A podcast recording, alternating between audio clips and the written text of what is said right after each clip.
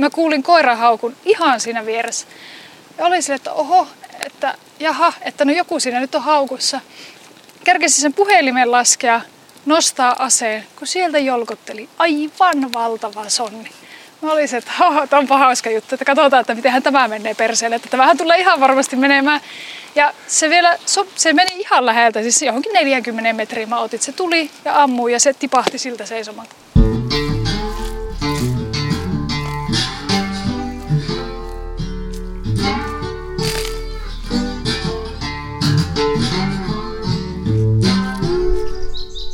Moi!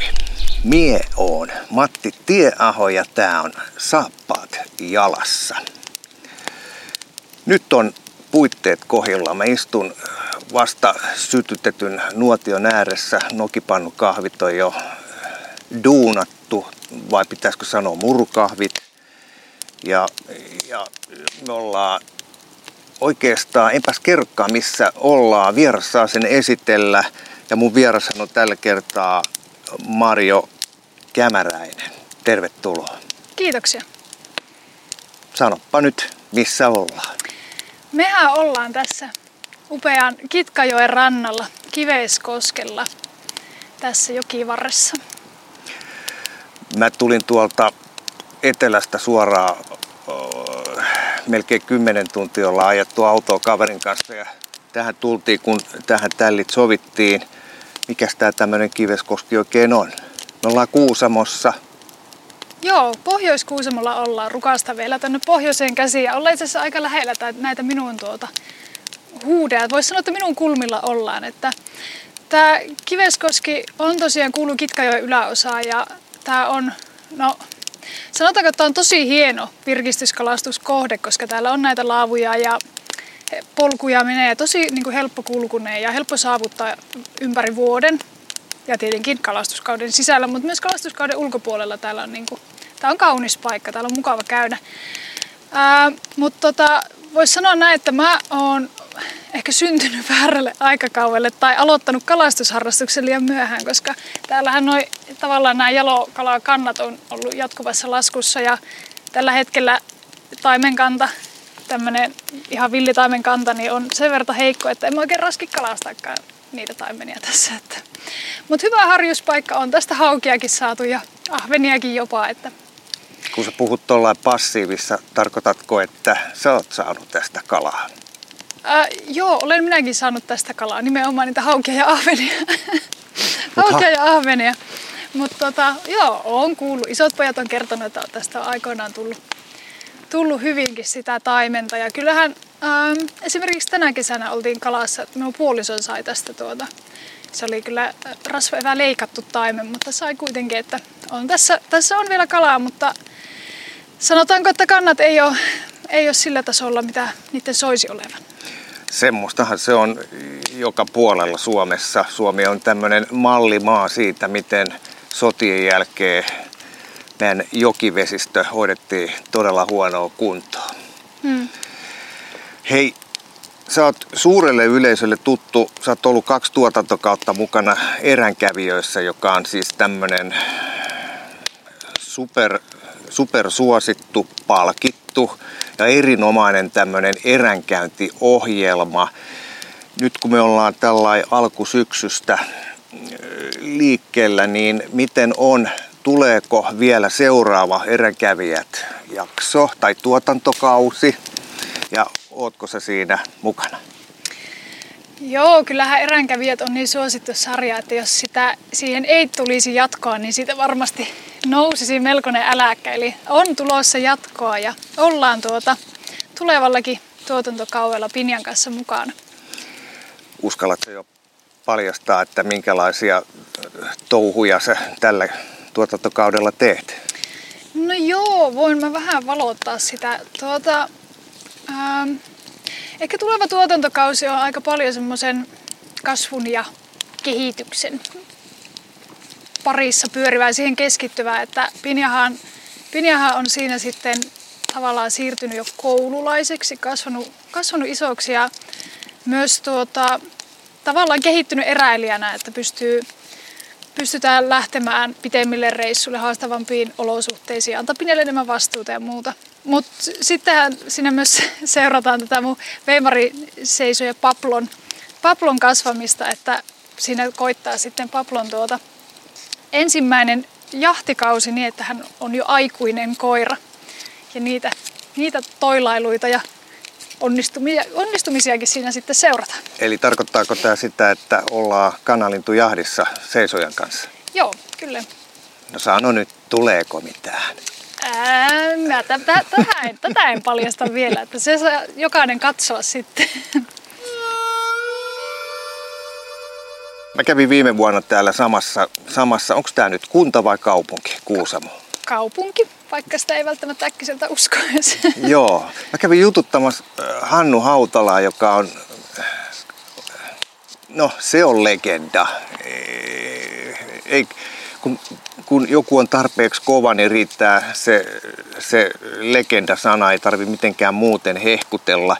Mutta jotenkin, kun tästä itsekin aina meidän kanalintujahtiin läpi vähän tuonne ylemmäs vielä pohjoiseen, niin, niin vuosi vuoden jälkeen enemmän tuntuu siltä, että tämä on jotenkin semmoisen erämaa Suomen pääkaupunki. Voisiko tämä olla niin? Meneekö tämä ihan hakoteille? No kyllä mä, kyllä mä voisin käyttää tämmöistä termiä. Musta se on tosi kaunis. Erämaa Suomen pääkaupunki. Tuota, Kuusamohan omassa strategiassaan tituleeraa itseään Pohjolan luontopääkaupunkina. Mutta mä kyllä tykkään tästä. Tämä oli huomattavasti parempi tämä sun käyttämä termi. Joo, ja onhan se, onhan se tuota, tavallaan Kuusamosta alkaa, Kuusamosta pohjoiseen päin alkaa ne kaikki ne isot erämaat, isot kansallispuistot ja muut vastaavat, että ehkä niin, voisi puhua pääkaupunkina, voisi puhua myös porttina. Mm. Portti ja pääkaupunki. Portti erämaahan. Oikein. Portti erämaa, se on ehkä vielä parempi. Sitä me käytetään. No, sä oot ihan syntyperäinen Kuusamon asukki. Sä oot käynyt tietysti opiskelemassa jossain ja sitten oot tehnyt paluuperät, eli oot tullut takaisin Kuusamoon ja asut edelleen Kuusamossa. Mä pohdin tämän eränkävijöiden kautta sillä, että, että mikä ihme on se tausta, mikä vei sut eränkävijäksi, siis ihmiseksi, joka sekä kalastaa että metästää. Onko tämä lähtenyt ihan pikkusesta vai onko tämä joku herätys? Tämä onkin mielenkiintoinen kysymys. Tuota, kun lapsenahan kuitenkin asuin, no vähän syrjemmässä, 10 kilometrin päässä Kuusamon keskustasta. 10 kilometriä niin kuin keskustasta pohjoiseen on mun kotipaikka. Tuota, silloin lapsena mä tykkäsin tosi paljon liikkua luonnossa ja olin ulkona, olin ulkona aina kun mahdollista. Ja silloin tuota, vanhemmilla oli haasteellista saada meitä tuota, minua ja mun siskoani pysymään edes niinku sisällä sen aikaa, että me oltaisiin ruokapöydässä jaksettu istua niin kauan, oltaisiin kunnolla syöty ennen kuin oltiin taas menossa ulos. Ja niin, silloin kaikki ne virikkeet ja vihykkeet oli siellä pihalla. Silloin mä en ehkä ajatellut sitä metsässä liikkumista millään tavalla eräänkäyntinä tai että se on jotain luontosuhteen rakentamista. Ei sitä lapsena osaa ajatella semmoisia. Mutta sitten se oli silloin niin tavallista, kuulu elämään ja just kaikki pilkkiretket, kalassa käynti iso isän kanssa ja kaikki tämmöistä oli niin normaalia. Se on mitä Kuusamossa tehdään. Me käytiin niin jopa ala-asteella niin karhun kerroksella niin luokkaretkellä vaeltamassa ja muuta vastaavaa, että se kuuluu täällä niin nuorten ja lasten elämään tosi vahvasti toi luonto. Mutta koska se oli niin itsestäänselvyys, niin kyllähän se silloin teini-iässä niin se luontosuhde katkesi ihan kokonaan. Et mä jossakin vaiheessa mä en niin kuin, viitannut tästä ympäröivästä luonnosta jotenkin ollenkaan. Ja olin ihan sata varma, että heti kun vaan pääsin, niin mä lähden täältä Kuusamosta ja painun niin kauas, kun täältä pääsee. Että, ja en tule enää ikinä takaisin. Mutta se on sitten jännä, että miten sitä, se ajatusmaailma muuttuu kasvaessa. Ja totta kai niin kuin teiniässä jokainen hakee omia uomia ja sitä, että kuka on. Itsellä se oli niin kuin hyvin hukassa siinä jossain välissä. Ja sitten kun mä muutin Rovaniemelle, mikä ei sekään ole mikään valtava kaupunki, mutta siis onhan se kuitenkin Kuusamon verrattuna niin ihan erilainen. Että siellä on to- toki niin kuin korkeakouluopiskelijana oli tosi paljon tapahtumia, menoja. paljon niin kuin uusia kavereita ja kaikkea. Se elämä oli ihan erilaista, mutta silloin siellä huomasi, että itse asiassa niin että tuli ihan niin kuin hirveä ikävä luontoon. Ja onhan sielläkin luontoa, se on tosi lähellä ja siellä on retkeilyalueet ja niin kuin upeita paikkoja ja näin, mutta siitä huolimatta se tuntuu, että se on liian kaukana se luonto, kun sinne piti ajaa autolla ja niin kuin päättää, että nyt minä lähden. Että se ei ollut osaa kuitenkaan sitä jokapäiväistä elämää. Ja niin, niin minä, niin minä tuota sitten palasin, palasin Kuusamoon. Ja kyllä mä, kyllä mä niin kuin jo silloin opiskeluaikoina niin rupesin niin kuin liikkumaan enemmän luonnossa. Se luontosuhde rakentui uudestaan, mutta se oli silloin pitkälti vaeltamista. Vaeltamissa ja luonnossa liikkumista, ja, mutta se oli hyvin erilaista mitä nykyään. Että silloin oli ehkä enempi semmoinen näyttämisen paikka. Mä tein ihan hulluja vaelluksia, siis semmoisia, että kantaamukset oli ihan hirveitä. Varusteet ei välttämättä ollut kauhean hyvät. Ja sitten ne päivämatkat saattoi olla silleen, että musta tuntuu, että ei ole vaellus eikä mikään, jos ei päivässä liiku 30 kilometriä. Että se oli ehkä semmoista suorittamista. Minkälaiset, se, mitä ne tarkoittaa se, se sellaiset niin kuin liian rajut kantamukset? Paljon sulla oli selässä? Öö, no siinä vaiheessa, kun se alkaa ylittää puolet omasta painosta, niin se on liikaa. se on hirveän paljon liikaa. Että ne oli kyllä. Ja sitten myös tämä, että sitä ei ehkä osannut silloin hahmottaa, että, että kuinka vähällä siellä luonnossa oikeasti pärjää. Että sitä oli ihan ty- typeriäkin asioita matkassa silloin. Menitkö se pöpelikköön ihan, ihan yksi vai oliko se joku, joku kilpailuseurue, joka katsottiin, että mihin pystytään? Ei, kyllä mä ihan alusta asti olen viihtynyt yksin luonnossa. Et toki silloin ihan alussa mä en välttämättä uskaltanut lähteä. Tai sanotaanko, että ne oli pelottavia ne ensimmäiset kokemukset, kun lähti yksin. Koska no olihan se, kun ei ollut sitä kokemusta eikä osaamista niin paljon. Että toisaalta taas sitten mä aloitin toki kesävaeltamisella. Ja kesällähän se nyt on, kunhan, kunhan on hyttysverkko, niin sitä nukkuu missä vaan. Että se on sinänsä hyvä, että Suomen kesässä kyllä sille vielä hengissä. Että se ei, tai sanotaanko näin, että vähän huonompi ja typerämpikin vaeltaja selviää hengissä, että kunhan ei vesille, vesille mene. Mutta tota, niin. Mut siitä huolimatta, vaikka se oli tosi jännittävää ja tavallaan joutui pikkusen niin virhe ja erehdyksen kautta oppimaan, kun ei ollut ketään opettamassa, mutta siitä huolimatta mä viihdyin alusta alkaen yksin vaelluksen. Eli tämä ei lähtenyt minkään partion kautta, vaan sä oot ihan omines koko aika liikkunut. Joo, ei lähtenyt. Ja kyllähän mulla silloin alussakin niin saattoi olla niin kuin vaelluskavereita mukana. Ja esimerkiksi mun siskon kanssa mä tykkään vaeltaa.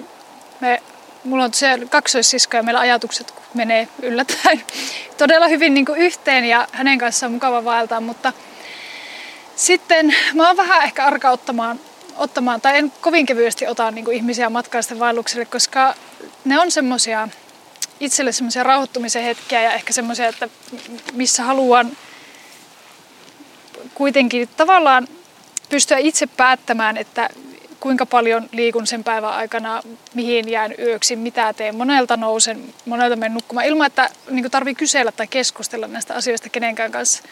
Ja niin kuin, se on kaikista parasta sitten, että kun on yksin, niin ei tarvitse olla vastuussa kenestäkään muusta kuin itsestä. Et sitten heti, jos on ehkä mä oon vähän semmoinen huolehtija tyyppi, että heti jos on muita ihmisiä, niin mä heti pohdin sitä, että miten, mitä hän, he nyt ajattelee ja onkohan heillä kaikki hyvin ja kaikkea tämmöistä. Että sen takia se on vapauttavaa olla yksin ja vastuussa vain itsestään. Mua nyt kiinnostaa tämä tää nuoruusvaihe, jolloin, jolloin sä olisit fantasioit elämästä jostain ihan muualta. Öö, miten tämmöisestä, tämmöisestä pisteestä päässään sitten tähän pisteeseen, että mun eessä nuotion toisella puolella on nainen, joka kalastaa ja myös käyttää aseita, metästää. Näinä vokekulttuurin aikoina tämä kuulostaa, menee niin kuin kaavatrikki. Niin, no se onkin jännä, että no kalastaminen on kuulunut minun elämään kuitenkin aina paitsi sen lyhyen hetken, kun se luontosuhde oli täysin poikki. mä en sitä jotenkin pidä millään tavalla outona kalastavaa naista. Näillä korkeuksilla niin kaikki kalastaa. Se on, se on normaalia jotenkin. Vähintään käy pilikillä, se on niin se, että sitä tekee varmasti jokainen. Mut tota, ja jokaiselta varmasti löytyy se ainakin yksi pilkki kotolta.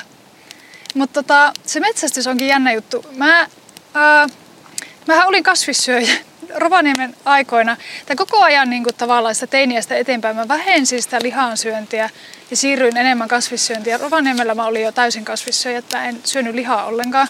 Siis ootko se tämmönen, olitko se tämmönen vegaani vai? En ollut ihan täys vegaani en missään vaiheessa, mutta siis luovuin kokonaan lihasta maitotuotteita on käyttänyt aina, mutta niitäkin käytän nykyään todella todella vähän. Mutta mulla on tiettyjä heikkouksia. Minun mielestä niitä saa olla ihmisillä. Minun heikkous on vuohenjuusto. Mä en pysty elämään ilmastaan. Niin siksi musta ei varmaan ikinä tulisikaan täys vegaania.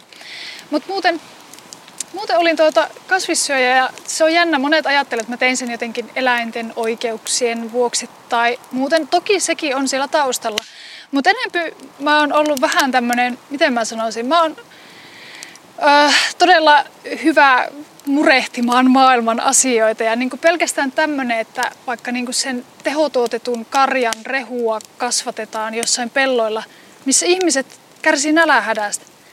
Ja niin kuin, se rehu leikataan ja se kuskataan ruuaksi vaikka lehmille, että se liha saadaan syötyä. Ja siitä rehun energiamäärästä katoaa 90 prosenttia siinä matkalla, että se 10 prosenttia vaan muuttuu lihakseksi, mikä syödään. Kun taas sillä peltoalalla olisi voinut ruokkia ne kaikki ihmiset, jotka siellä ympärillä asuu ja niin kuin näkee nälkää, niin tämmöiset asiat oli, mitkä mua jotenkin rassasi. Ja se, että minä en ole mitään tehnyt elämässäni, että minä olen ansainnut sen, että minä kuulun tähän niin kuin yhteiskuntaan, jossa asiat on aika hyvin ja sitä lihaa olisi tarjolla joka päivä sitä saa helposti kaupasta. Ja, ja, niin kuin, ja sitten tämä taas miettii tätä ihmistä, joka on syntynyt sinne niin kuin köyhän, köyhälle alueelle, missä ne pellot ei ole heidän omistuksessa, he eivät voi itse päättää, mitä siellä viljellään ja se, tosiaan se vilja viedään sitten tänne niin kuin rikkaampiin maihin, missä se syötetään sitten lehmille. Ja että en, ole, en koe, että olisin niin kuin ansainnut tätä asemaa yhtä se enempää, mitä se ihminen, joka siellä näkee nälkää. Niin tämä oli se syy, miksi mä sitten loppujen lopuksi luovuin. Luovuin lihansyönnistä ja vähensin myös maitotuotteiden käyttöä. Ja myös paljon muitakin ratkaisuja, mitä on tehnyt elämässä, niin liittyy nimenomaan tähän ajatusmalliin. Mutta missä kohtaa silmät alkoi kiilua ja se näit niinku kuvan haulikosta? Ää, no itse asiassa tämä meni sillä tavalla, että ää, siinä vaiheessa, kun mä aloin odottamaan mun tytärtä, mä olin raskana, niin siis mä en saanut yksinkertaisesti pidettyä veriarvoja hyvällä tolalla. Ja tämä johtuu siitä, että mä olin tosi laiska kasvissyöjä. Mä söin, siis, kun ajatellaan, että kasvissyöjät syö kauhean terveellisesti, niin pyhpa. Mä olin, niin kuin, voin, olin totaalisesti sipsikalja vegaani. tai en kuitenkaan vegaani, mutta siis aivan hirveä oli se ruokavalio. Ja kyllä mä tiesin, että voisin syödä paremmin, mutta mä en vaan jaksanut. Mä olin tosi laiska. Ja sitten mä ajattelin, että no en mä voi tehdä tätä kuitenkaan niin kuin omalle tyttärelleni tai lapselleni, että mä en voi tehdä näitä valintoja hänen puolestaan.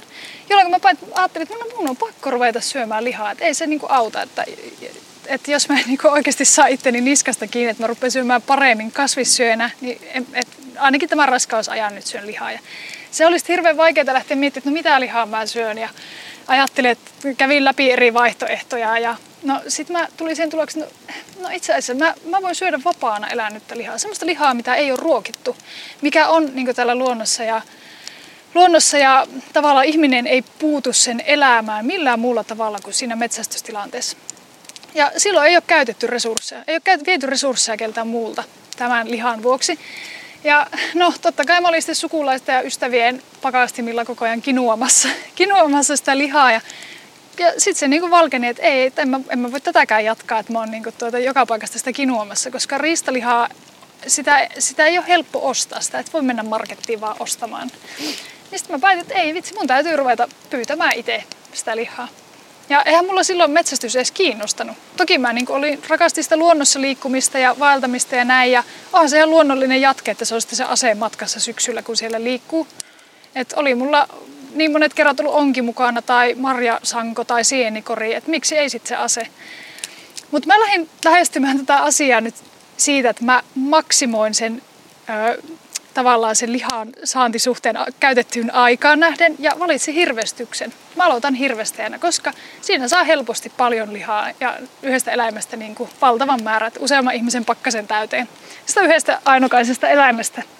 Ja täytyy sanoa, että se ei ollut ehkä helpoin, helpoin valinta, että lähtee metsästämään tai aloittaa se metsästys hirvestyksestä. Mutta siinä oli myös paljon hyviä puolia. Se, että se on ryhmämetsästystä, jolloin siellä on paljon kokeneita opettajia. Ja no, se miten se lähti liikkeelle, niin toki mä ensimmäisenä hommasin metsästyskortin. Ja sekään ei ollut ihan helppo paikka, kun ei ollut ikinä metsästänyt. Ja no tosi, siis niin kuin edelleenkin tänäkin päivänä, niin mä en niin kuin muista jotakin kaliberikokoja tai jotain muuta vastaavaa. Ne on mulle tosi vaikeita ja näin, niin se oli se. Siihen piti tosissaan lukea siihen metsästys, metsästystutkintoa, että sen sai läpi. Mutta se meni ensin yrittämällä läpi ja siitä mä olin tyytyväinen. No, oliko yhtään virhettä? Ää, oli, oli siellä. Kuvat meni kaikki oikein, mutta siellä tekstikysymyksessä oli mun mielestä muutama virhe. Mutta sallituissa rajoissa oli kuitenkin.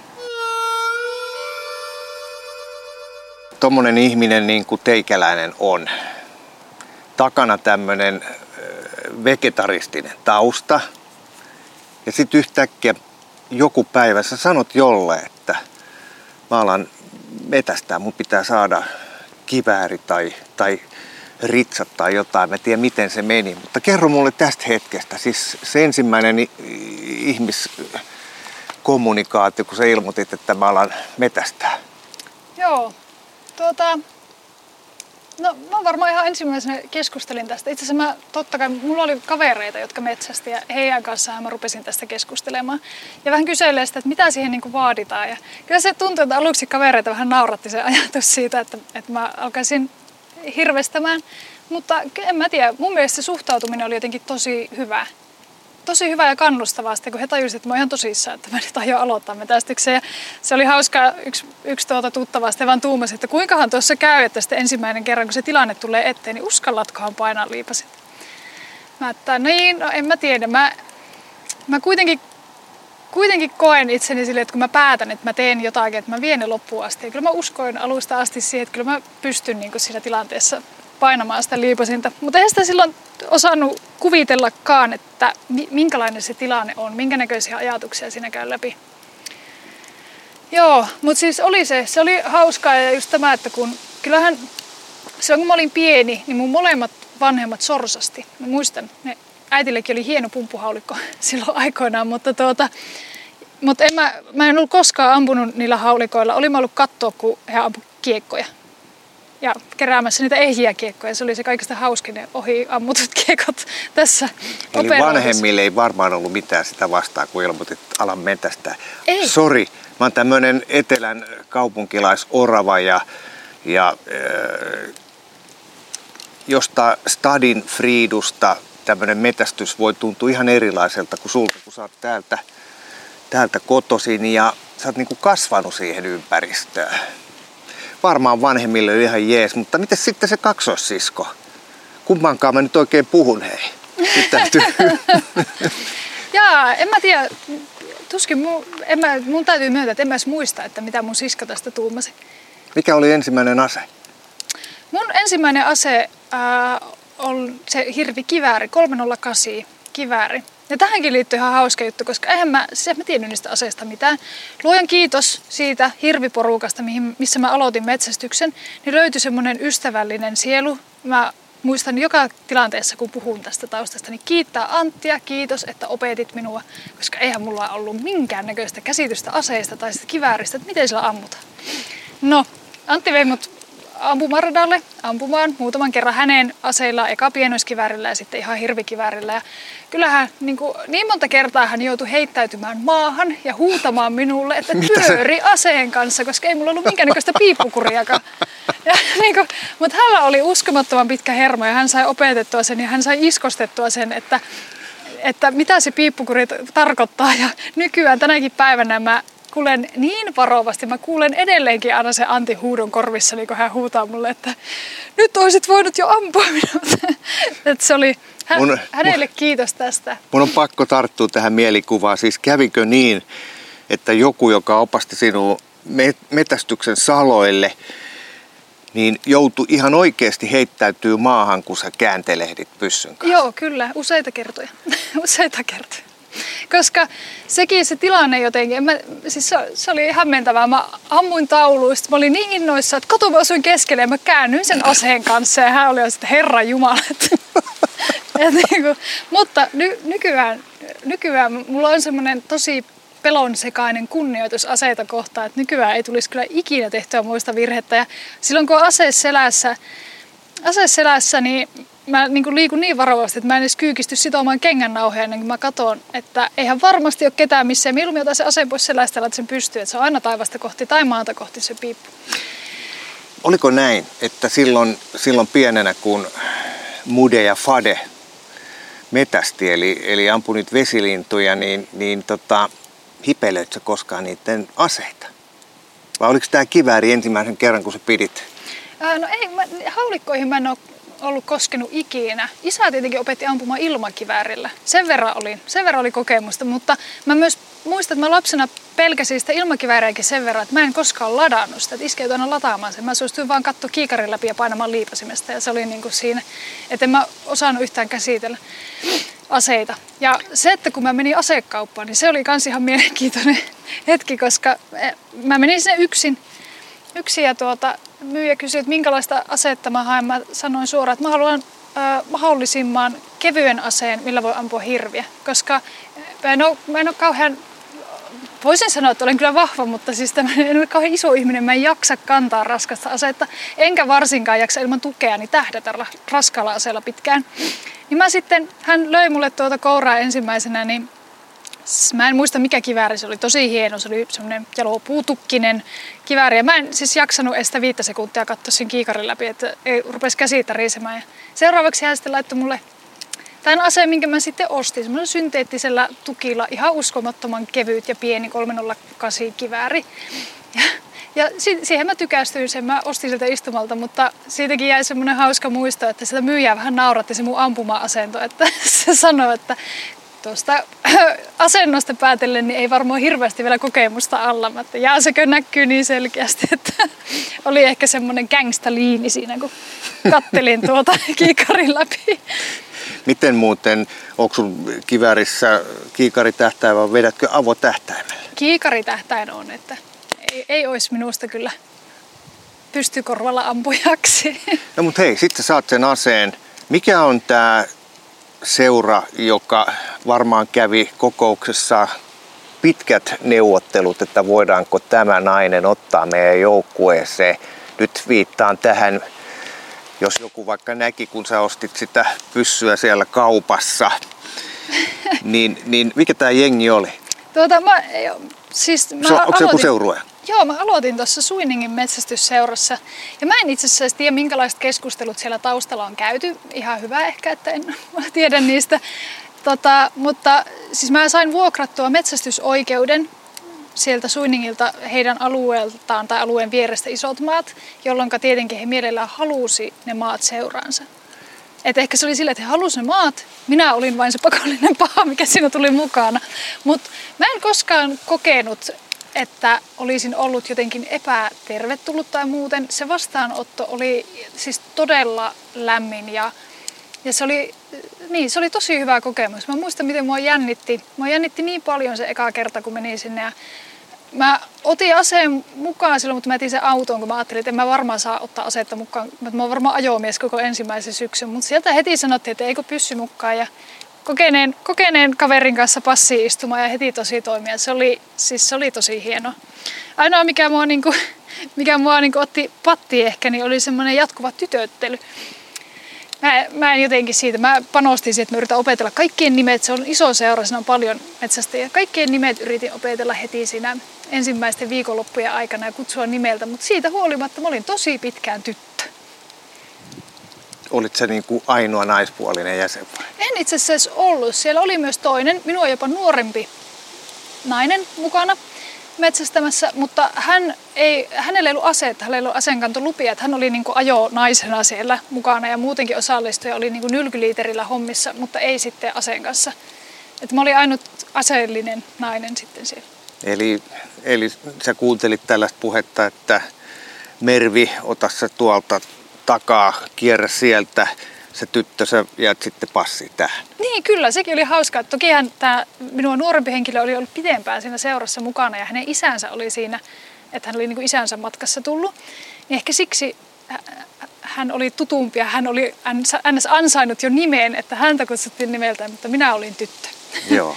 mutta sekin muuttui kyllä sitten Se vaan ehkä vaatii sen, että ää, kun sanotaan, että, että kuusamolaiset on vähän vaikea kansa, vähän semmoinen, tiedätkö, ne piirit on tiukat, kuusamolaiset on tosi vieraanvaraisia, ystävällisiä, mm, mutta siitä huolimatta se, se sisäpiiriin pääseminen on vaikea.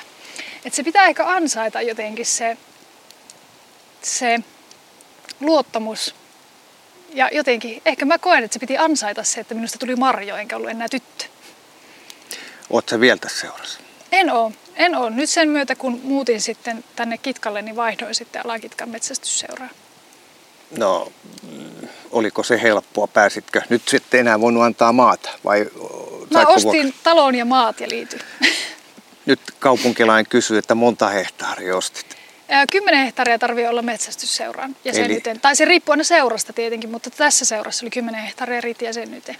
Joo, ja kun sä ostit sen asunnon, niin sä pidit huolta, että tämä kriteeri täyttyy. Kyllä joo, se oli mun ostamisen ehtona, että alun perin siinä ei ollut siinä sen, se oli se pieni tila, missä se talo on, niin sen lisäksi ei ollut maita. Mutta se oli mulla ostamisen ehto, että mä ostan tämän tilan, jos saan lohkaistua myös sen 10 hehtaaria. Joo. Ja se onnistui. Saatiin kaupat aikaiseksi sen myön kanssa. Mitä mieltä sä oot tästä?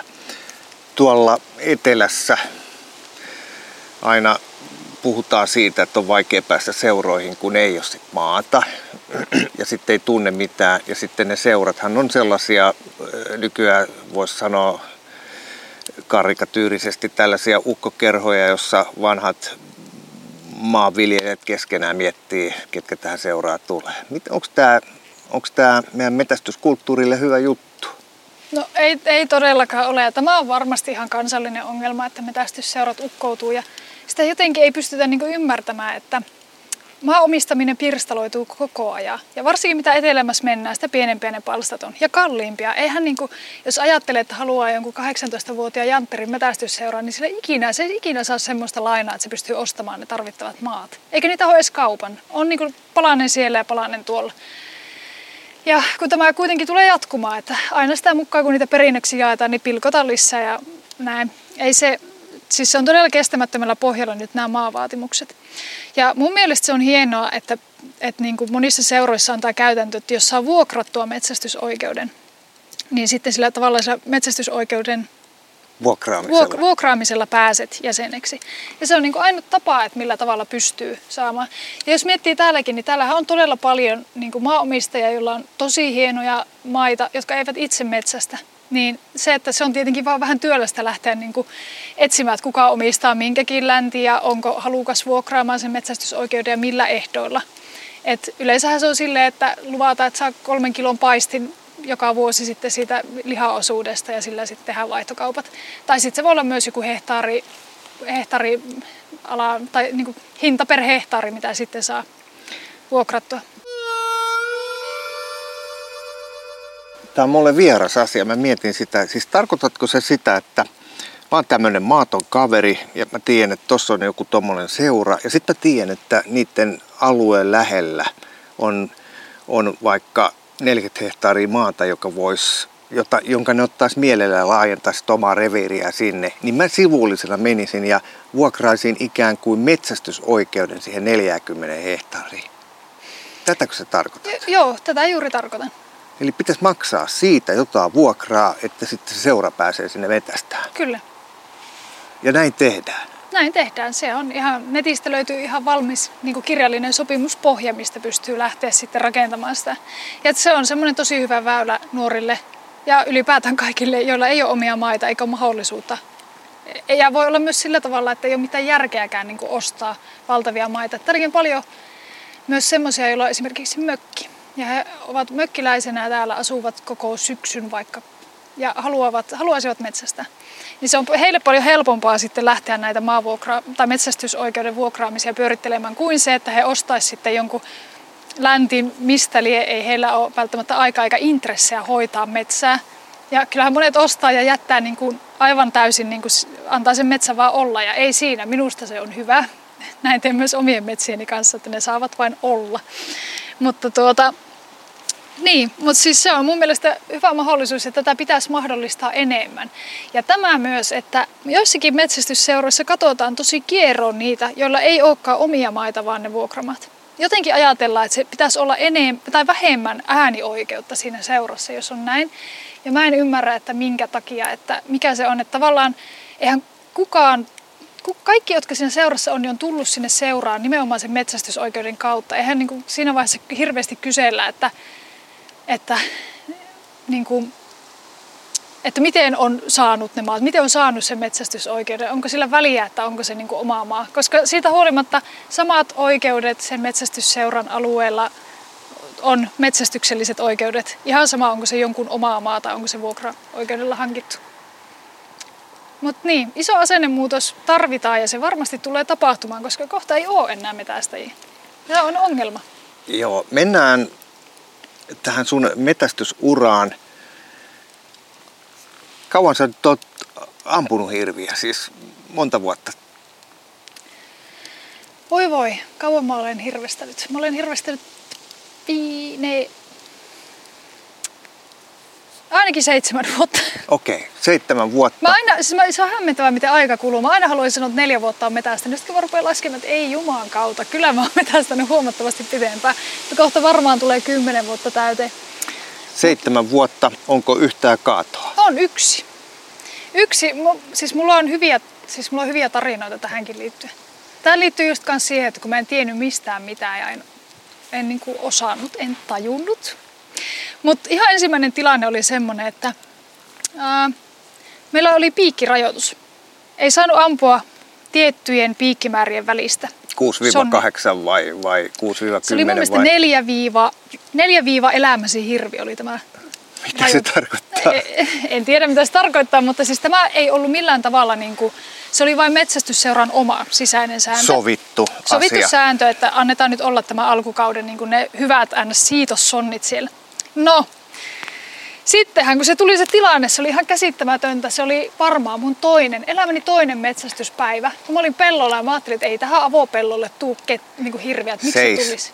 Tarkoitatko sitä, että sanotaan näin, että lauantain aloitit ja sunnuntain tulee tämä tilanne? Kyllä, kyllä. Siis ihan toinen, toinen päivä varmaan. Ja ei, siis se oli pitkä aukea ja sitten uskomatonta siihen aukealle se hirvi tuli. Ja mä olin aivan niin kuin hämmentynyt, miten se, se en mä tietenkään tiennyt silloin mitään hirveä ajatusmaailmasta. Mutta se mikä oli ongelmallista oli se, että se, meni, se, se ei pysähtynyt, se meni semmoista hidasta ravia, mutta semmoista, että siihen olisi voinut ihan hyvin ampua. Mutta minä en saanut laskettua niitä jumalauta, niitä piikkejä sen päästä. Minä yritin kiikarin läpi ja kun se heilu ja yritin, että monta niitä on, että onko niitä nyt se kolme vai neljä, kolme vai neljä.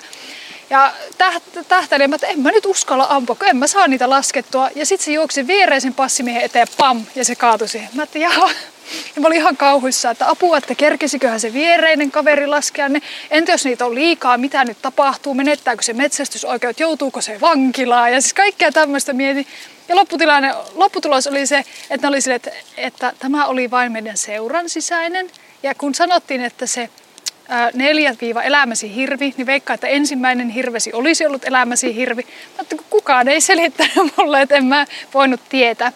Ja niitä piikkejä oli vain kolme, että olisin voinut mutta hei, tostahan tulee respektiä. Siis mä tiedän sen, että metästysseuruessa, metästysseuroissa sillä on iso arvo, että, että harkitsee ennen kuin ampuu, ettei heti tohota. Joo, kyllä. Niin kuin, niin kuin meikäläinen.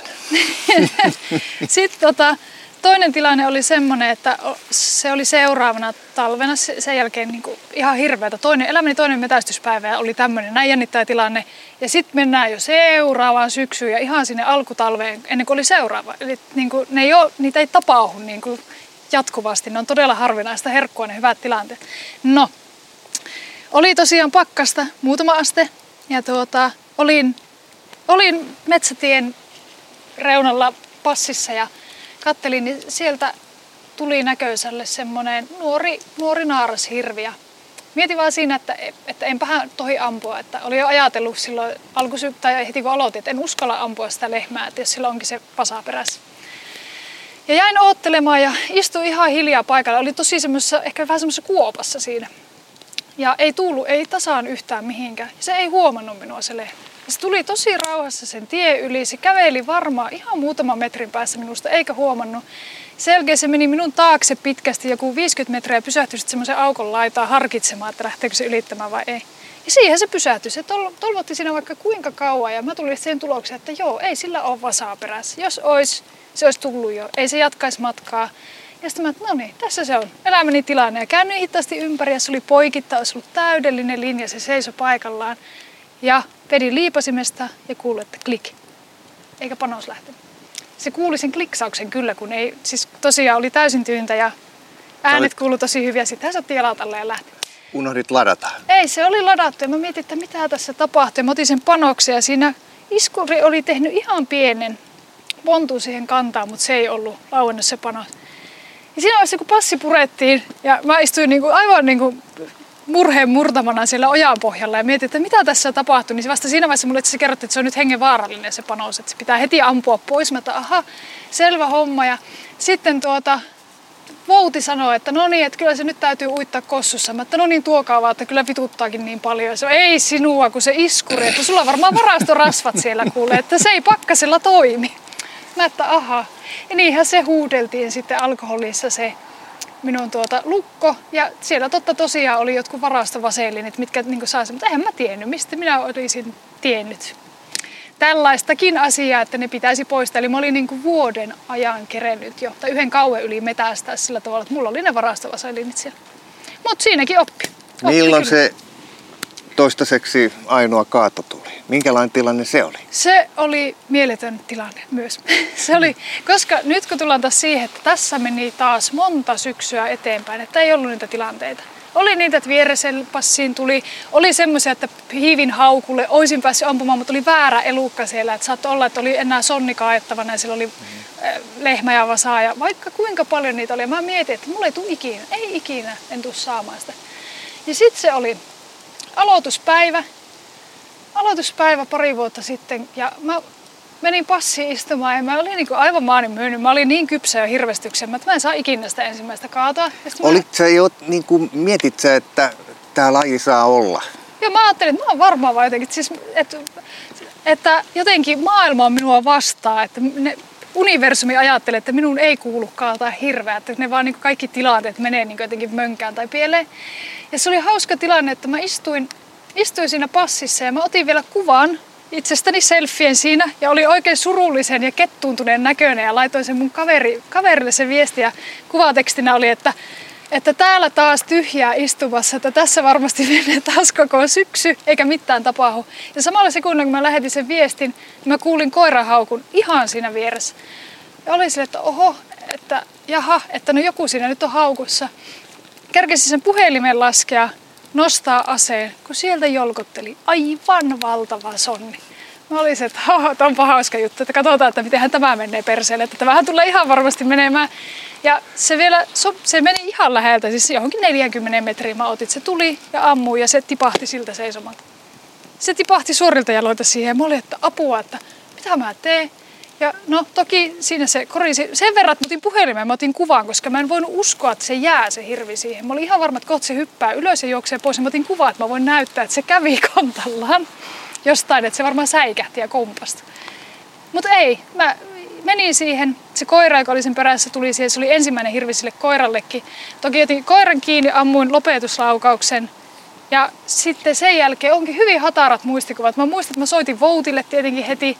Ja semmoiseen värisevällä äänellä sanoin, olin kuulemma, en edes muista itse, mutta olin kuulemma sanonut Voutille, että apua, että mitä minä tein. Se kysyi, että ammuitko sinä jonkun? Mä, että joo. Onko se hirvi? Mä, että on. Se, että no onneksi olkoon, siinä tulee kohta sulle joku kaveriksi. Ja se oli, se oli kyllä siis ihan käsittämätön tilanne, että niin kuin, mun piti vielä katsoa se hetki siitä, kun mä olin lähettänyt sen kaverille sen kuvan – ja sitten se, että kun mä otin siitä kuvan samalla kun mä kävelin siihen, siihen tuota hirvelle tekemään sitä lopetuslaukasta, niin niiden välillä oli joku puolitoista minuuttia aikaa. Se oli ihan käsittämätöntä. Tämä Vouti, mistä puhut, niin tarkoitat se jahtipäällikköä? Joo, Vouti eli hirviporukan johtaja. Ja tuota, joo, se oli, ja mä vasta jälkikäteen tajusin, että se niin kuin, olipa hieno niin kuin elämäni ensimmäinen hirvi. Se oli 17 piikkinen, aivan valtava Jesus! Aivan valtava ja se on hauska. Mulla on seinällä ne sarvet ja siinä alla on semmoinen kyltti, missä lukee, että ensimmäinen.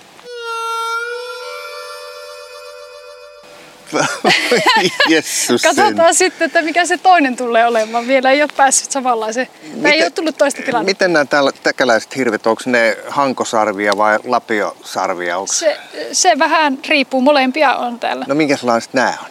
Lapiot, isot lapiot. Joo, 17 piikki. Nyt,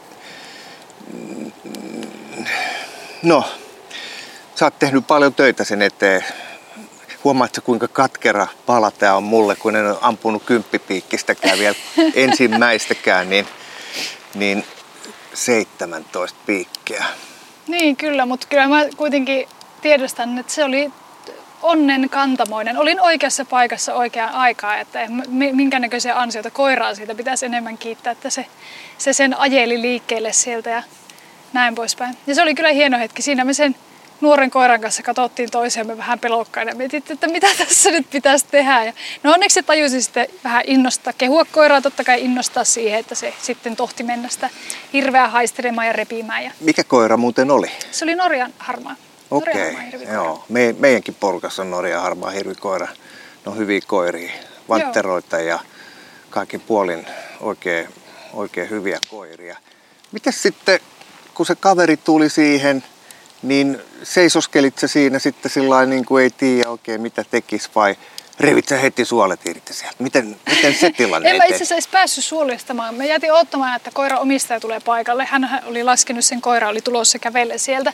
Ja hän sitten itse asiassa sen suolisti. En mä tiedä, olisiko minusta kyllä siinä mielentilassa ollut suolistamaankaan. Että, et, et, tota, en ollut siinä, mutta toki sitten siinä vaiheessa, kun päästiin Hirven kanssa nylkyliiterille, niin siinä vaiheessa oli jo sen verran toennut, että olin kuitenkin nylkemässä vaan hirveni. Että...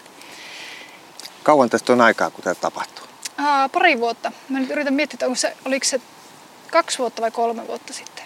Onko mä ensimmäinen ihminen, jolle kerrot tämän? Tämän koko tarina? Ei varmasti. Mä oon kertonut tämän kaikille, joka jaksaa vaan kuunnella. Parhaimmat kaverit on joutunut kuuntelemaan varmaan useamman kerran ja onneksi ne on niin kilttejä, että ne jaksaa aina myötä elättämään. Mitä sä luulet? Metästys on kuitenkin se on asiointia kuoleman kanssa. Se, se eläin niin kuin, se jää siinä sitten useimmiten kakkoseksi. Onko tämä metästys jotenkin sun mielestä vähän niin kuin raakaa peliä? Onko tämä... Mä en malta olla viittaamatta tähän, tähän ihan muutaman vuoden kehitykseen, mikä maailmalla ja Suomessakin on syntynyt tämmöinen kän, känselöintikulttuuri, jossa – kaikesta närkästytään ja kaikki on väärin. Ja tähän samaan aikaan mä istun täällä sanoin kuvaamattoman kauniilla paikalla Kiveskosken äärellä ja sä kerrot mulle tällaisia, tällaisia raakoja hirvestysjuttuja. Niin, se on, se on jännä. Mä en itse näe metsästystä ollenkaan raakana. Ja ehkä ne, jotka, no joo, kyllä mä ymmärrän, että se voi olla joillekin tosi raaka juttu. Se, että että niin kuin tavallaan, että siinä, siinähän tapetaan. Se on niin kuin se, no en voi sanoa, että se on päätavoite. Mulle se ei välttämättä ole. Sanotaanko näin, että silloin kun mä aloitin ja mun tähtäimessä oli saada vaan pakkaseen lihaa, niin silloinhan se tappaminen oli se pääasia. Mutta nykyään se ei ole enää sillä tavalla, koska se, että mä aloitin silleen, että kunhan mä saan lihaa, niin sit siitä metsästyksestä tulikin yhtäkkiä elämäntapa. Se, se muuttui se merkitys täysin. Ja nykyään mä ihan mielellään kuljen sen vaikka sen monta sata kilometriäkin tuolla metissä ihan tyhjää ilman saalista, koska minä nautin vain siitä, niin kuin tavallaan siitä itse jahdista. Mutta se, että, että, että eläin jää kakkoseksi, mä oon siitä kyllä toista mieltä. Mä oon tullut niin monen eläimen huija, huijaamaksi. Siis niin kuin joku hirvikin, se on äärimmäisen älykäs eläin. Ja välillä niin kuin ihmetyttää, että miten se on mahdollistakaan, että ne hirvet pääsee vaikka jostakin passiketjusta niin kuin jostain välistä livahtamaan. Tuntuu, että ne on, ne on kasvattanut siivet ja lentänyt pois, että ei ole muuta mahdollisuutta. Et kyllä mä oon sitä mieltä, että jos joku ihminen kuvittelee, että eläin jää joku riistaeläin jää hänelle kakkoseksi, niin silloin on pikkusen väärät kuvitelmat ja turhan suuret luulot itsestään, että kyllähän se on niin kuin, sanotaanko näin, että aina kun saa riistaa, niin se eläin on tehnyt vakavan virheen. Se on tehnyt virhearvion, että se on päästänyt ihmisen liian lähelle tai ei ole huomannut tai muuta.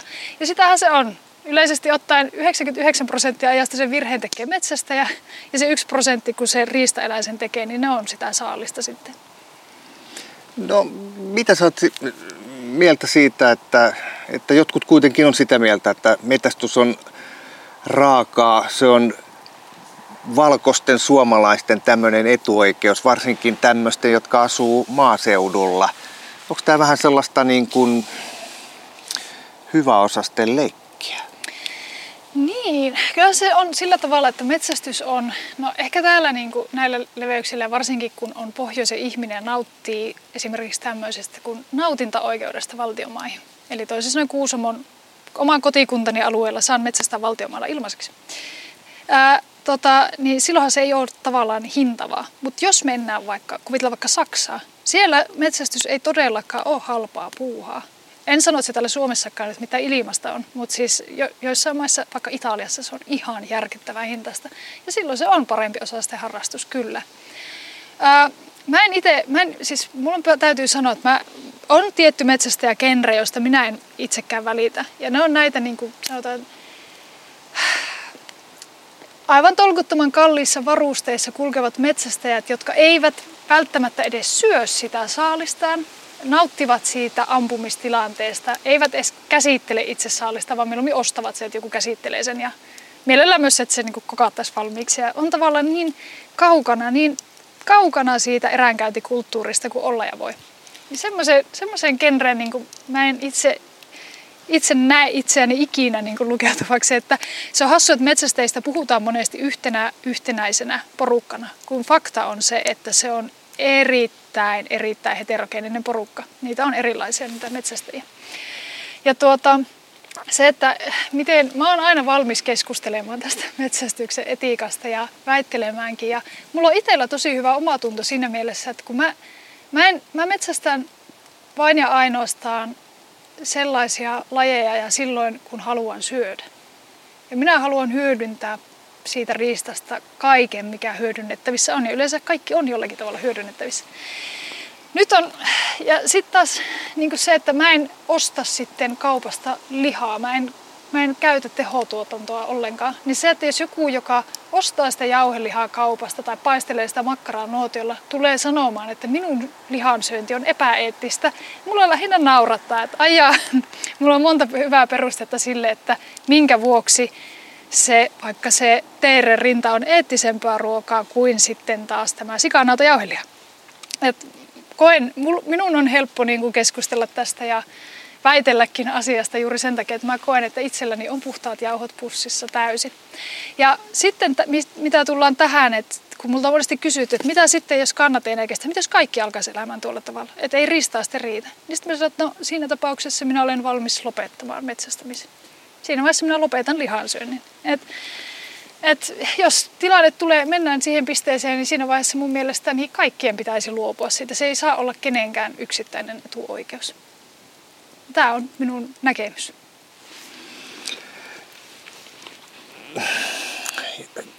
Vetää, vetää velipojan mykäksi, niin kuin vanha TV-sarja aikanaan sanoi. Oletko sitä mieltä, että tämä metästys nykyisellä niillä säännöksillä, mitä meillä Suomessa on, se ei vaaranna meidän, meidän äh, riistaympäristöä tai, tai luontoa ylipäätään. No joo, kyllä mä, mä pidän siitä, että Suomessa metsästystoiminta on hyvin valvottua ja rajoitettua. Se on hauskaa, että ei metsästäjillä on monesti semmoinen käsitys, että sitä ei valvota mitenkään ja kaikkea saa niin ampua, että tonne vaan mennään ja räiskitään. Kun sitten taas just tämmöinen, että niin kuin todella tarkkaan kartotetaan kantoja, metsästys, niin kuin riistan kantoja ja sen mukaan jaetaan sitten niitä metsästyslupia ja myydään metsästyslupia. Ja vaikka niin kuin hirvien kaatoluvat, niin nehän jaetaan tosi tarkkaan sen kannan mukaisesti. Mutta toki mulla on myös sitten semmoinen, miten mä sanoisin, mulla on, se on mulle, mulla, minun sisällä on ehkä elää semmoinen pieni ristiriita, koska sit mun mielestä se on vähän hassua myös, että kuinka ihminen voi määritellä, että mikä on oikean kokoinen kanta. Koska vaikka hirviäkin, niin sitä populaatiotahan rajoitetaan aika paljon siinä mielessä ajatellaan, että no esimerkiksi metsänomistajille, varsinkin niin kuin tämmöisten istut, tuoreet taimikot, niin nehän tekee ihan älyttömiä tuhoja siellä. Ne on talou- isoja taloudellisia tappioita, mitä ne aiheuttaa metsäomistajille, mutta onko se oikea, onko se oikea niin kuin peruste, että nyt pitää vähentää hirvikantaa vaikka 40 prosenttia, että, että meidän metsiä ei syödä? Niin se on, siinä on semmoinen pieni ristiriita. Mutta se, mikä mun mielestä on hienoa, on se, että Suomessa kuitenkin tiedetään kantojen koot tosi hyvin. Ja metsästäjät tekee todella arvokasta työtä esimerkiksi näiden riistakolmiolaskentojen myötä, missä sitten näitä kesäisin kartotetaan näitä metsäkanalintukantoja ja sitten talvisin tehdään jälkilaskentoja, missä saa sitten muidenkin niin maan nisäkkäiden, nisäkkäidenkin liikkeitä ja määriä selviteltyä. Joo, että tämä on tämä onkin mielenkiintoinen kysymys, että tämä kun lähtisi pohdiskelemaan, niin tässä varmasti riittäisi tuota, ää, asiaa ja näkökulmia vaikka useammaksi tunniksi. Meillähän on yli 300 tuhatta metästyskortin hankkinutta ihmistä Suomessa. Se on valtava määrä verrattuna niin kuin, koko populaan, miten, minkä verran suomalaisia on. Mitä kävisi, jos me lopetettaisiin yhtäkkiä tämä. Kaikki, kaikki löys perseen penkki. En, en metästä, en osallistu enää näihin metsätalkoisiin. Mitä kävisi? Ähm, no joo, kyllä siinä varmasti lyhyellä aikavälillä niin kannat, varsinkin tuota kauriskannat, hirvikannat, tämmöiset mitä niin kuin voimakkaasti rajoitetaan, niin ne varmaan kasvaisi räjähdysmäisesti. Mutta en mä usko, että se ää, niin kuin kulkusuunta olisi jatkuvasti kasvava. Jossakin vaiheessa se taittuisi, taittuisi laskuun joko petokannan kasvulla tai jonkun muun syyn takia. Että kyllä luonto, luonto kyllä osaa rajoittaa sitä populaatiokokoa.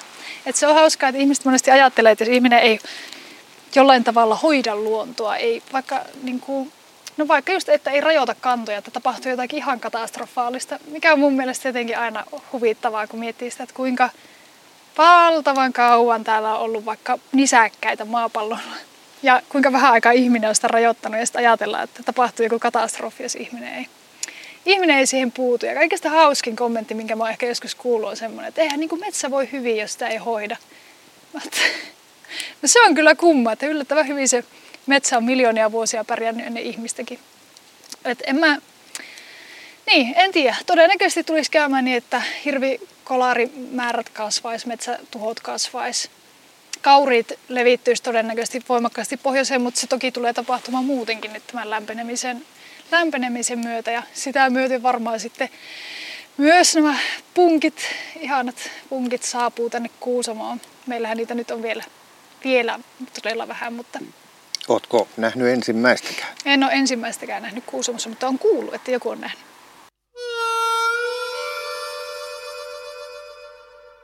Toi hirvihomma on mun mielestä ihan jees. Minusta on ihan fiksu ja mä luulen, että aika moni on samaa mieltä.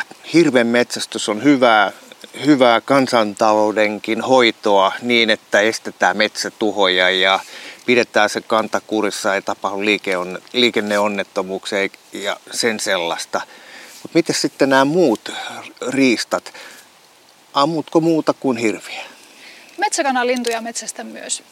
Ja silloin kun aloitin metsästyksen, niin sorsastin myös. Ja itse asiassa viime syksynäkin kävin, kävin vielä sorsametillä, mutta tänä syksynä päätin luopua siitä, koska täällä tein myös vesilintulaskentoja. Ja sorsakannat näyttää todella, todella huonolta. Ja vesilintujen niin se tilanne täällä, varsinkin mitä pohjoisempaan menee, niin sitä surkeammalta se näyttää. Niin siitä, siitä olen nyt luopunut ihan kokonaan, että en, en, en raaski tuota olla siellä. Ja sitten taas tämä, että se on hassu, että monesti tässä nyt kun puhutaan vaikka tästä vesilintukantojen vähentymisestä, niin osoitetaan syyttävällä sormella metsästäjiä. Niin se on musta hauskaa, että ei, niin metsästäjät ei pysty millään, varsinkin jos puhutaan Suomen metsästäjistä, niin tämmöisten muuttolintujen kantaa ra- rokottamaan niin paljon, että se olisi oikeasti syynä, ainoana niin syynä tähän, että ne kannat on romahtanut. Että siellä on myös paljon, paljon muita tekijöitä varsinkin niin kuin maankäyttöön liittyviä tekijöitä, mitkä sitten ne sorsakannat on romahduttanut. Mutta sitten kun tietää, että ne kannat on huonot, niin ei mulla anna niin kuin omaa tuntoa myöten, että olisin niin kuin tavallaan vielä edes auttamassa sitä edes sen yhden linnun osalta, että mieluummin, mieluummin siinä kohtaa niin lopetan ja katsellaan myöhemmin. Samahan näiden metsäkana lintujen kanssa, että silloin kun mä aloitin metsästämään, niin oli varmasti huonoimmat metsäkanalintukannat ikinä. Ja en mä, mulla ei käynyt pienessä mielessäkään sillä, että mä alkaisin linnustamaan. Mutta nyt sitten ne kannat on ollut jatkuvassa kasvussa ja tänä vuonna kannat näyttää aivan uskomattoman hyviltä. Mä en ole ikinä nähnyt näin paljon metsäkanalintuja, mitä tämän kesän ja syksy, alkusyksyn aikana on nähnyt. Ja toki sitten myös se valinta siitä, että mä otin seisojan, seisojan pennun, niin kyllä mä, niinku, mä aina halusin metsästyskoiran öö, ja toki niinku, mä ihailen sitä seisojien kanssa, sen seisojan ja metsästäjän välistä yhteistyötä ja miten se homma pelaa. Mutta mä venytin, aika monta vuotta olin ilman koiraa, koska mä tiesin, että en mä voi laittaa sitä seisoa, jos mä en aio metsäkanalinnusta, että se on vääristä koiraakin kohta. Mutta nyt kun kannat on hyvät, voin hyvillä mielin metsästä ja toivottavasti kannat pysyy nyt hyvinä pitkään, pitkään, että nyt on seisoilla ikävästä kaksi vuotta ja toivottavasti hyviä metsästysvuosia on vielä paljon edessä, niin täytyy toivoa, että kannat pysyy sillä tolalla, että tohdin metsästä. Meikäläinen on tässä matkalla tuonne ylemmäs pohjoiseen ja ö, viime syksy ja sitä edeltävä syksy, ne alueet, joilla olin, ei saanut riekkoa ampua. Eli viranomaisetkin pitää huolta siitä, että sit kantaa ei kuriteta liikaa. Miten muuten Kuusamossa? Onko täällä riekkoja? On Kuusamossa ilahduttavasti ollut nyt riekkoja. Ja tänäkin vuonna aivan valtavia riekkopoikuita on näkynyt. Tota, viime, vuonna, viime vuonna oli ensimmäinen vuosi, kun riekkoon metsästys sallittiin Kuusamossakin. Ja tänäkin vuonna se on sallittu, mutta meidän metästysseura-alueella riekko on edelleen rauhoitettu. Me ollaan pyyjäriekko rauhoitettu jo monta vuotta sitten ja edelleenkin pidetään niitä rauhoitettuna. Että Onko tämä seuran oma päätös? On. On. Me seura tekee aina tuota, niin koko kaudelle päätökset, että linjata, että mitä me ja mitä ei ja mitkä on kiintiöt. Meillä on tiukat kiintiömäärät linnuista sitten myös seuran jäsenille, että seura-alueella aika hyvin tarkkaankin pidetään niin kuin ja se meidän, seuran, meidän seura-alueella on yksi riistakolmio ja sen riistakolmion laskennan tulokset niin vaikuttaa niihin päätöksiin, että mitä me mitä me meidän seura-alueella metsästetään, koska riistakolmiot, niin on, niitä on paljon ja niitä lasketaan tosi aktiivisesti, mutta siitä huolimatta niin ne on semmoisia niin yleistettyjä tuloksia, kun ne kannat on kuitenkin tosi paikallisia. Et kyllähän se nyt vaikuttaa ihan hirveästi, että jos jollakin seuralla on sanotaanko, että vaikka puolet heidän metästysalueesta avohakkuuta, niin e, eihän ne linnut ole siellä, eikä siellä silloin kestä, se alue ei kestä sitä samaa metsästyspainetta, mikä on koko Kuusamon niin sallittu. Kun taas sitten meillä esimerkiksi, niin meidän seuralla on niin vanhoja metsiä, upeita niin lintumaita, jolloin pystyy, siellä on tosi hyvä teeritiheys ja metsotiheys. Mutta niitä riekkoja on sitten vielä suhteessa huomattavasti vähemmän. Ja vaikka niitä Kuusamossa saa metsästä ja vaikka meidän naapuriseurassa saa metsästä, niin meidän seura-alueella ei. Mm, ryhdikästä toimintaa. Respektiä. Mites silloin kun sä olit snadi skidi, niin sä seurasit sitä, kun ne vanhemmat kävi vesilintujahdissa. Mitäs se sun oma tytär, mitäs, mm, onko sulla, ootko saanut yhtään hantsia siitä, että mitä se miettii siitä, että äiskä metästää? Pineha on niin todella mielellään mukana, kulkee metillä. Hän, hän nauttii kyllä, hän nauttii luonnossa olemista muutenkin. Hän on aivan tuota semmoinen luonnon, luonnon lapsi ja voi, että mä toivon, että se hänen valtaisa hyvä luontosuhde säilyisi. Ää, se on, mutta kyllä Pinekin kyseenalaistaa sitä metsästystä jollakin tavalla. Et joskus kun ollaan oltu latvalinnustamassa, niin Pine on kysynyt, että onko pakko ampua, voiko katsoa. Ja mä sitten, no voidaan katsoa vaan, ei ole pakko ampua, jos haluaa. Sitten me ollaan kameralla ammuttu niitä lintuja, että, että se on niinku, että hänelle se joskus se pelkästään se niinku tarkkailu riittää näin poispäin. Mutta sitten taas on niitä hetkiä, että hän on niin, kuin niin riemuissaan siitä onnistumisesta että kun saadaan sitä riistaa ja näin poispäin. Ja niin, ja aika tosi paljon, jos joku Pinja on mulla mukana, niin silloin mennään Pinja ehdoilla. Että en mä halua tavallaan häntä painostaa mihinkään suuntaan. Sitten mennään hänen ehdoillaan täysin. Ja sekin on hauskaa, että Pinja on ihan pienestä asti, kun siis hänkin on elänyt riistalihalla. Toki niin kuin en, en rajoita, että koulussa hän ei saa syödä liharuokaa tai missään muulla. Hän syö mitä haluaa. Ja mä en ole koskaan Pinjalle edes kertonut tästä mun eettisestä valinnasta, koska mä en halua ohjata hänen ajatuksia. Pinja luulee tänäkin päivänä, että mä oon allerginen sijalle, että sen takia mä en syö nakkeja enkä makkaraa. ei hän, mä ole kertonut, että tässä on joku niin tämmöinen arvovalinta pohjalla. Toki hän on jo sen verran iso, että hän ehkä aavistaa jo, mutta mä oon sillä, että hän saa tehdä täysin omat valinnat tämän asian suhteen. Mutta esimerkiksi nyt tänä syksynäkin, kun on ollut jo tuota hirvikaatoja, hirvikaatoja tuota, ja mulla on Pinja mukana siellä hirviliiterillä ja hän sai tänä kesänä nyt ensimmäisen oman puukkonsa, josta hän on äärimmäisen ylpeä. ja haluaa jatkuvasti vuolla keihisiä ja puuveitsiä. Ja tuota, nyt sitten kun tuli ensimmäiset kaadot ja mä sanoin, että äiti lähtee nyt illaksi tuonne hirviliiterille hommiin, niin hän kysyi, että saako hän tulla mukaan, kun hänellä nyt on se oma puukko, että hän haluaa tulla mukaan nylkemään. Ja oli vähän silleen, että no tuu vaan, että, että, näin. että mulle se on ihan normaalia, että hän on mukana siellä näkee, niin kuin mistä meidän lihaa tulee ja näin. Mutta sitten joillekin se on kauhean järkytys. Sitä on kauhisteltu tosi paljon, että pitäisiköhän lapsi laittaa vaikka tuonne li- nylkyliiterin ulkopuolelle leikkimään tai tekemään jotain, että ei tarvi, että hän kyllä ilmoittaa, jos hän ei halua olla siinä. Ja ne... Eli ne lahtaajat siellä Lahtivajalla on sitä mieltä, että tämä on sopimatonta, että sinne tuo pikku lapsia. Joo, se on monille niin kuin järkytys. Ja sitten sekin oli hauska, että kun tuota, sitten Vinja halusi nylkeä, että no tuu vaan nylkemään, että ensimmäisenä annoin hänelle hirveä jala, että tuossa on, että pääsit olla harjoittelemaan. Sen jälkeen kun se oli sen nylkenyt, että no niin tuuha, että täällä on hirveä. Että hän tuli nylkemään ja hän oli itse asiassa äärimmäisen hyvä siinä hommassa. Että eikä se ollut eikä se ollut hänelle, me, totta kai aina niin kun on tämmöisiä tilanteita, että näkyy vaikka verta tai muuta vastaavaa, ja että onhan se niin kuin, voi olla traumaattinen kokemus. Mä aina keskustelen ne läpi Pinjan kanssa vähän sen kyselen, että no mitä hän ajattelee ja minkälainen fiilis tuli. Ja sitten se oli niin hassua, kun hän sanoi, että se oli niin siistiä, että hän pääsi käyttämään omaa puukkoa. Ja kato, hän on ihan veressä. Hän on oikeasti tehnyt jotakin.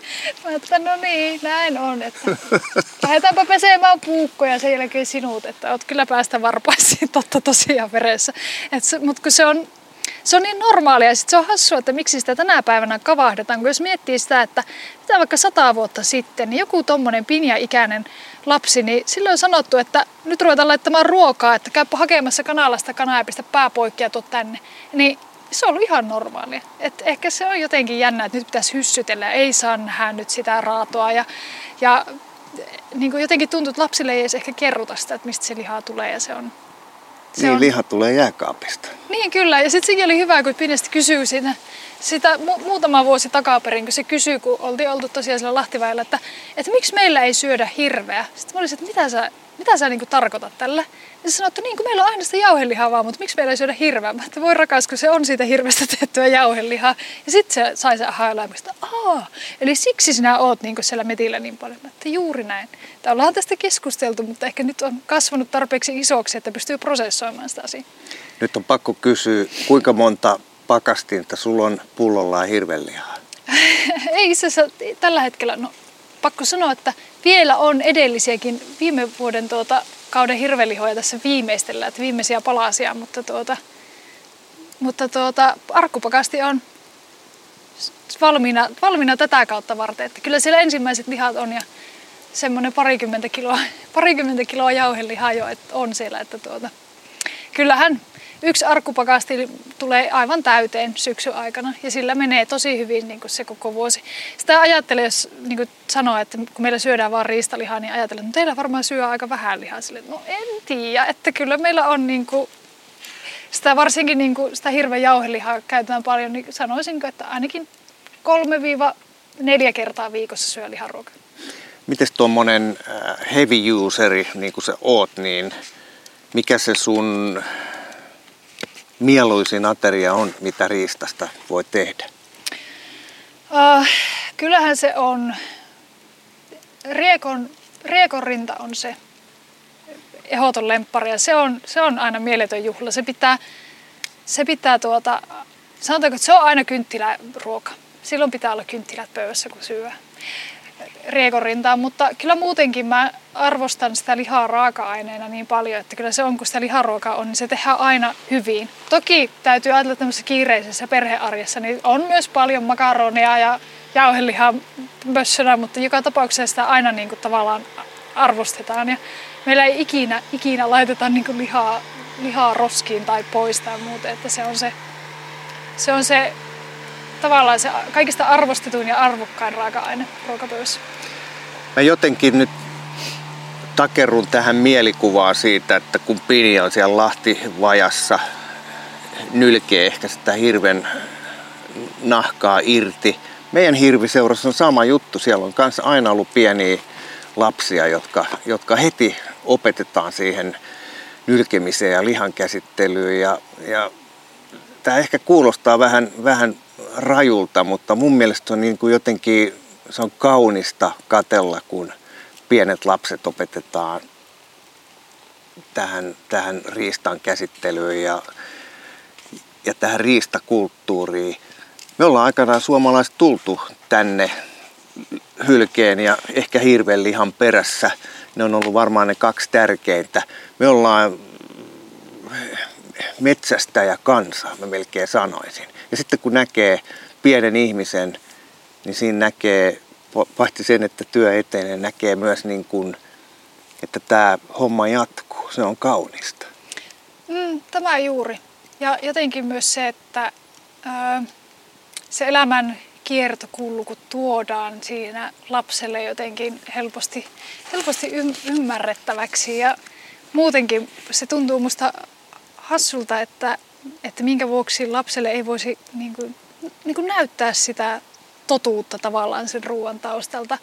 Ja myös se, että, että kyllähän niin kuin Pinjakin arvostaa ihan eri tavalla sitä, että kun se ruoka on siinä pöydässä, kun hän on niin kuin päässyt osallistumaan siihen. Hän on ollut jollakin tavalla merkittävässä roolissa siinä, että se on nyt se liha siinä. Tai onko se kala, tai onko ne vaikka tatteja, mitä hän on ollut mukana keräämässä, tai marjoja tai mitä tahansa. Et se, on, se on mun mielestä kans niin tosi hienoa, enkä ole osannut edes ajatella, että siinä olisi jotakin väärää ennen kuin joku sitä ihmetteli ja kauhisteli. Enkä kuitenkin siis silloin vaan niin avautui omassa mielessä, että tämä ehkä kaikkien mielestä on ok, mutta en siltikään ollut valmis vielä siinä vaiheessa. Enkä ole valmis edelleenkään luopumaan tästä omasta näkökulmasta, että mielestäni se on ok. Toki jokainen lapsi on erilainen, että täytyy... Ää, se vaatii sen, että se lapsen, lapsi tekee tavallaan sen mielellään, siihen häntä ei pakoteta ja asiat käsitellään, että hänelle vastataan kysymyksiin rehellisesti. Se on kaikista tärkeintä, että kun lapsi kysyy, että puhutaan sitten totta, kerrotaan totuudenmukaisesti ja sanotetaan ne asiat sillä tavalla, että lapsi pystyy ne ymmärtämään. Marjo Kämäräinen, näihin lapsellisiin, kauniisiin mielikuviin on hyvä lopettaa. Kiitos. Kiitos.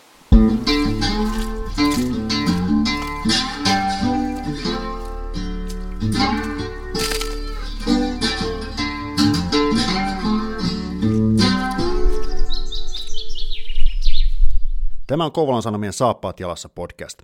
Pysy ajan tasalla paikallisista asioista ja tilaa Kouvolan Sanomat diginä edulliseen tutustumishintaan osoitteessa kouvolansanomat.fi kautta podcast-tarjous.